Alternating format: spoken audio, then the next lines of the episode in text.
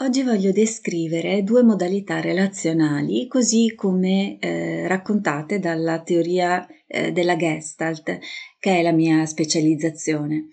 Si tratta del comportamento proiettivo e di quello retroflessivo. Vediamo il primo. Hai presente quella barzelletta nella quale ci sono due amici e uno dei due ha bisogno di chiedere in prestito all'altro la bicicletta? E avviatosi verso casa dell'amico comincia a pensare: no, ma sai com'è Giovanni, è molto geloso delle sue cose, è così, è costà, e sicuramente dirà questo e dirà quell'altro. E insomma continua in questo modo a montarsi la cosa nella sua testa, tanto che è arrivato sotto casa di Giovanni, gli suona e arrabbiatissimo gli dice: Giovanni, vaffanculo tu e la tua bicicletta. Ecco, questo è un esempio di comportamento proiettivo. Le persone che usano questo tipo di comportamento tendono ad attribuire all'altro o i propri pensieri oppure i propri timori, decidendo da soli cosa succederà con l'altro. E di fatto in questo modo non creano una relazione con l'altro, ma con una specie di se stesso proiettato nell'altro. Ovviamente siamo tutti un po' proiettivi ed è anche una modalità relazionale che permette una certa possibilità di identificarsi con l'altro, di comprenderne i sentimenti, che ci permette di indossare i panni dell'altro. Quindi non è sempre negativa, lo diventa quando viene usata come modalità prevalente o addirittura come unica modalità. Comunque, pur usandola tutti, più o meno, spesso la usiamo non tanto per identificarci con l'altro, quanto più come misura difensiva e per evitare magari che l'altro possa farci del male, possa ferirci, no? Confermando proprio i nostri timori. Sembra un po' come il gioco dello scorpione: se mi uccido io, ok, basta che non lo faccia tu. E quindi in ogni caso ti colpisco prima io, per evitare qualunque rischio. Facciamo un altro esempio. Mettiamo un lui e una lei. A lei sembra di aver percepito una strana reazione in lui e sente che c'è qualcosa che non va. Inizia allora a pensarle tutte, almeno quelle che le vengono in mente. Di solito si tratta prevalentemente di cose negative, in modo che anche l'umore comincia a risentire dei suoi pensieri. A furia di pensarci sopra, alla fine decide che quello che ha sentito era un distacco di lui, perché magari lei gli aveva detto o fatto quella certa cosa e lui se l'è presa. Allora comincia a trovare tutti gli indizi che possono confermare ciò che sta pensando, analizzando ogni comportamento di lui, e in questo modo si dà sempre più ragione. E comincia anche a pensare: beh, lui è proprio scemo se l'è presa solo per quella certa cosa, e se proprio vuole comportarsi in un modo così infantile, vabbè, faccia pure, e se poi vuole rompere con me, vabbè, non avrei perso nulla. Quindi sull'onda di questi pensieri e forte della sua ragione, stabilisce che quando lo rivedrà sarà un po' freddina con lui, così impara. Quando si rivedono, lei si attiene al suo intelligentissimo piano e lui invece sembra proprio normale, come al solito, anzi, oggi ha portato addirittura un fiore. E certo, pensa lei, no? Avrà senz'altro qualcosa da farsi perdonare.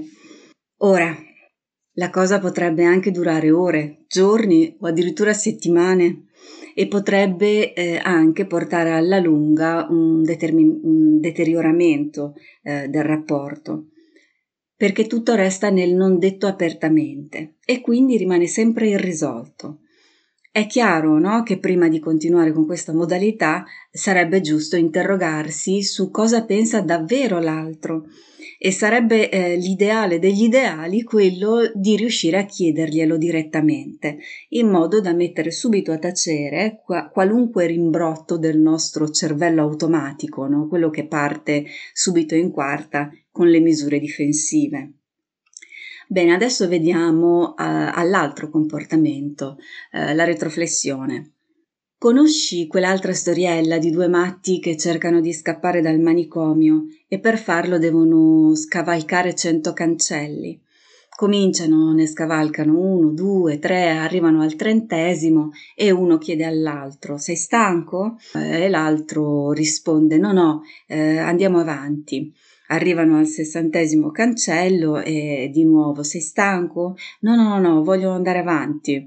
Ok, arrivano al 90° cancello e di nuovo: sei stanco? No, sono convinto, andiamo avanti. Arrivano al 99° cancello e di nuovo uno chiede all'altro: sei stanco? E questa volta l'altro risponde: sì, guarda, non ce la faccio proprio più, dai, torniamo indietro. Ecco, questo potrebbe rappresentare un altro comportamento che mettiamo spesso in atto, chi più, chi meno, ed è la retroflessione. Tutte quelle volte che si arriva lì, a quello che in Gestalt si chiama confine di contatto, per fare una cosa o dire una cosa, e ci si blocca tornando indietro.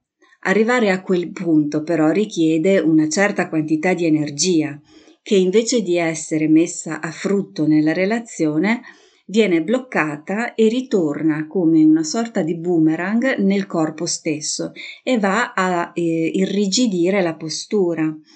Anche qui siamo tutti un po' retroflessivi e questo direi che salva molte relazioni in alcuni momenti, laddove magari se ci lasciassimo andare chissà cosa potrebbe accadere. Ma è vero anche che la retroflessione diventa un terribile meccanismo difensivo che impedisce di incontrare l'altro completamente e di aprirsi a lui, per paura naturalmente di essere feriti e abbandonati.